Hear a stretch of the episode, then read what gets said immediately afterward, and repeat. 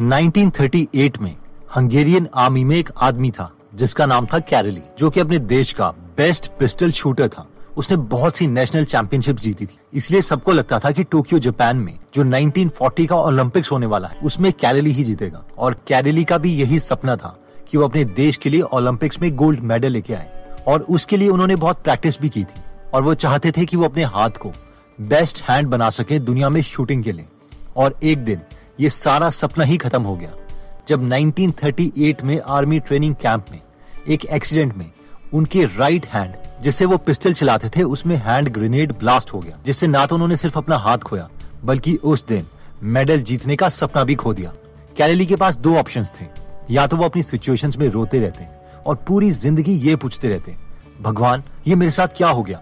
या फिर वो दोबारा से अपने ड्रीम पर फोकस करते, एक साल 1939 में उनके देश में चैंपियनशिप हो रही थी। उनके दोस्त उन्हें चैंपियनशिप में देख के खुश हुए और उन्होंने कहा कि वाओ कैरली, हम बहुत खुश हैं कि तुमने इतना करेज जुटाया कि तुम इस चैंपियनशिप में हम सबको मोटिवेट करने आ गए जिस पर कैरली ने कहा, नहीं, मैं यहाँ पर किसी को मोटिवेट करने नहीं आया हूँ। मैं यहाँ पर तुमसे कंपटीशन लड़ने आया हूँ और मैं पिस्टल शूटिंग अपने लेफ़्ट हैंड से करूँगा। कैरली ने इसके लिए पूरे एक साल तक प्रैक्टिस की थी और अपने लेफ़्ट हैंड से उन्होंने नेशनल चैंपियनशिप जीती और गोल्ड मेडल भी लिया। लेकिन उनका सपना अभी भी पूरा नहीं हुआ था, क्योंकि उन्हें नेशनल ही इंटरनेशनल चैंपियन बनना था। लेकिन 1940 में जो ओलंपिक्स होने वाला था, वो वर्ल्ड वॉर टू की वजह से कैंसिल हो गया। फिर कैरली ने 1944 के ओलंपिक्स की वेट करी, और वो भी वर्ल्ड वॉर टू की वजह से कैंसिल हो गए। फिर 1948 का ओलंपिक्स आया, जहाँ सारी दुनिया के लोग इस कंपटीशन में पार्ट ले रहे थे, और सबने अपने डोमिनेंट हाथ से फायर करना था, और 10 साल वेट करने के बाद, इस वक्त तक कैरेली की एज 38 हो गई थी, जबकि उनके कॉम्पिटिटर्स बहुत यंग थे और एनर्जी से भरे हुए थे। इसके बावजूद, कैरेली ओलंपिक्स में गोल्ड मेडल लेके आए। इतना ही नहीं, अगले ओलंपिक्स 1952 में, कैरेली ने दोबारा गोल्ड मेडल जीता और ओलंपिक्स में हिस्ट्री बना दी। इन शॉर्ट अगर हम डिटर्मेंड हैं तो हमारे पास जो भी है, हम उसी को यूज़ करके अपने ड्रीम को पा ही लेंगे। नेक्स्ट पॉइंट आता है सेल्फ बिलीफ हर रोज एक आदमी अपने मास्टर को पानी देने उसके घर जाता था। कंधे पर एक बाँस के डंडे में वो दोनों तरफ़ एक एक पॉट डाल देता था, जिसमें पानी भर के वो सुबह सुबह चल देता। एक घड़ा तो परफेक्ट था, लेकिन दूसरे घड़े में एक छोटा सा छेद था, जब तक वो आदमी अपने मास्टर के घर पहुँचता। उस टूटे हुए घड़े में से आधा पानी गिर चुका होता था। जो परफेक्ट घड़ा था, उसे इस बात पर बहुत प्राउड होता था कि उससे थोड़ा सा भी पानी लीक नहीं होता, लेकिन टूटे हुए घड़े को बहुत बुरा लगता था, इसीलिए उसने अपने मालिक से कहा, मैं बहुत शर्मिंदा हूँ हर रोज मुझसे आधा पानी लीक हो जाता है। तुम मुझे तोड़ ही क्यों नहीं देते? इस पर उस इंसान ने कहा, आओ तुम्हें मैं एक बात बताता हूँ। ये तुम रास्ते में फूल देख रहे हो? ये सब तुम्हारी ही वजह से हुए हैं। अगर तुम में छेद ना होता तो इन फूलों को कभी भी पानी नहीं मिलता और इन्हें कभी लाइफ नहीं मिलती। इन शॉर्ट, ऑथर हमें इस फेबल से ये लेसन देना चाहते हैं कि कई बार हम खुद में बहुत सी कमियाँ ढूंढ लेते हैं, लेकिन हमें नहीं पता होता कि अनजाने में भी हम बहुत से लोगों की लाइफ को पॉजिटिवली इम्पैक्ट कर रहे हैं। अब आप में से कई लोग बोलेंगे, सर, ये तो फिक्शनल स्टोरी है. Okay so let's talk about a real story तीन बिलियन साल पहले अर्थ में कोई लाइफ नहीं थी, क्योंकि अर्थ में 0.05 परसेंट ऑक्सीजन था, यानी ऑलमोस्ट ज़ीरो परसेंट और बाकी नाइट्रोजन और कार्बन डाइऑक्साइड था। उस वक्त की कंडीशंस में जो सिर्फ़ ऑर्गेनिज्म जी सकते थे, वो सिंगल सेल्ड ऑर्गेनिज्म थे, जिसमें से एक ऑर्गेनिज्म का नाम था साइनोबैक्टीरिया इन ऑर्गेनिजम्स में खास बात थी कि ये फोटोसिंथेसिस कर सकते थे, यानी सन की एनर्जी लेके कार्बन डाइऑक्साइड को ऑक्सीजन में कन्वर्ट कर सकते थे, और बिलियंस ऑफ़ साल लगे इन छोटे ऑर्गेनिजम्स को, कुछ कार्बन डाइऑक्साइड को ऑक्सीजन में कन्वर्ट करने के लिए। और ये बहुत ही स्लो प्रोसेस था। पहले इन ऑर्गेनिजम्स को इतना ऑक्सीजन बनाना था कि वो ओशियन को सैचुरेट कर सके, और फिर इतना ऑक्सीजन बनाना था कि जो अर्थ एब्जॉर्ब कर पाए, और फिर उसके बाद इतना ऑक्सीजन बनाना था कि आप और मैं सांस ले पाए। और इसी की बदौलत मल्टी सेल्यूलर लाइफ स्टार्ट हुई। चलिए एक थॉट एक्सपेरिमेंट करते हैं। इमेजिन कीजिए कि आप ये साइनो बैक्टीरिया थे अर्थ में 200 करोड़ साल पहले। आप पैदा हुए as a single celled organism कुछ हफ़्ते जिए और मर गए। और उस वक्त हम सोच सकते थे कि कुछ भी तो चेंज नहीं हुआ। हमारी ज़िंदगी का कोई पर्पस नहीं था। जैसी दुनिया में मैं पैदा हुआ था, उसी दुनिया में मैं मर गया। लेकिन जो हम नहीं समझ पाए कि हर ब्रेथ जो हमने ली as a single celled organism उससे हमने ऑक्सीजन क्रिएट किया। जिसकी वजह से हमने अर्थ में एक ऐसी अपॉर्चुनिटी क्रिएट कर दी, जिससे बहुत सी जिंदगियाँ क्रिएट हो सकी। बेशक ये सारी लाइफ हम देख नहीं पाए। In short everyone has significant next habit आती है परसोवेरेंस दिसंबर 1989 में सियालकोट, पाकिस्तान में इंडिया पाकिस्तान के बीच में फोर्थ टेस्ट मैच चल रहा था। 16 साल के सचिन, जो 14 साल के लगते थे, अपने घुंघराले बालों के साथ मैच खेलने आ गए। इस सीरीज़ के पहले तीन मैचेस में ज़ीरो ज़ीरो स्कोर रहा था। इंडिया के 38 रन थे फोर विकेट्स में कि सचिन तेंदुलकर सिद्धू को ज्वाइन करने आ गए।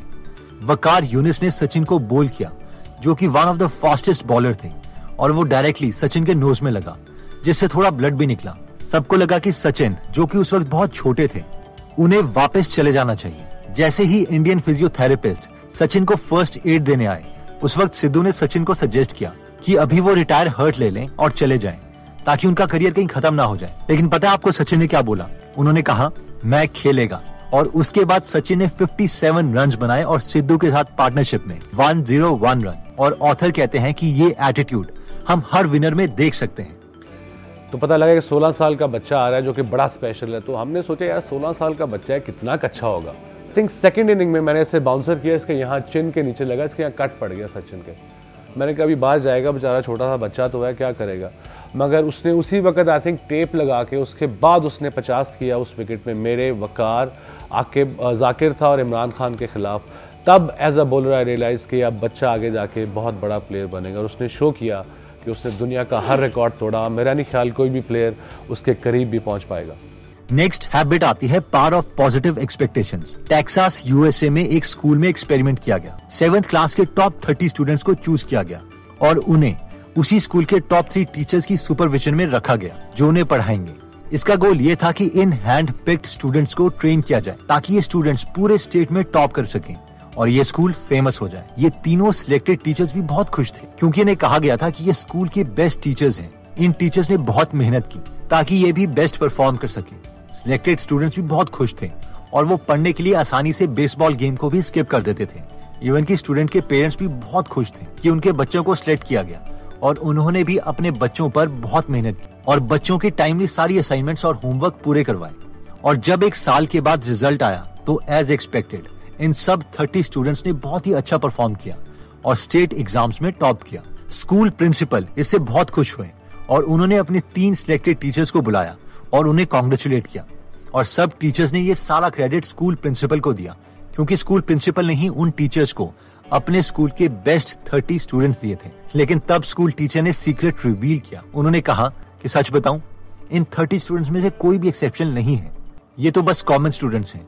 इस पर वो तीनों टीचर्स बहुत हैरान हुए और उन सबने सोचा कि ये मैजिक फिर तभी हुआ है क्योंकि वो तीनों बेस्ट टीचर्स थे उस स्कूल के।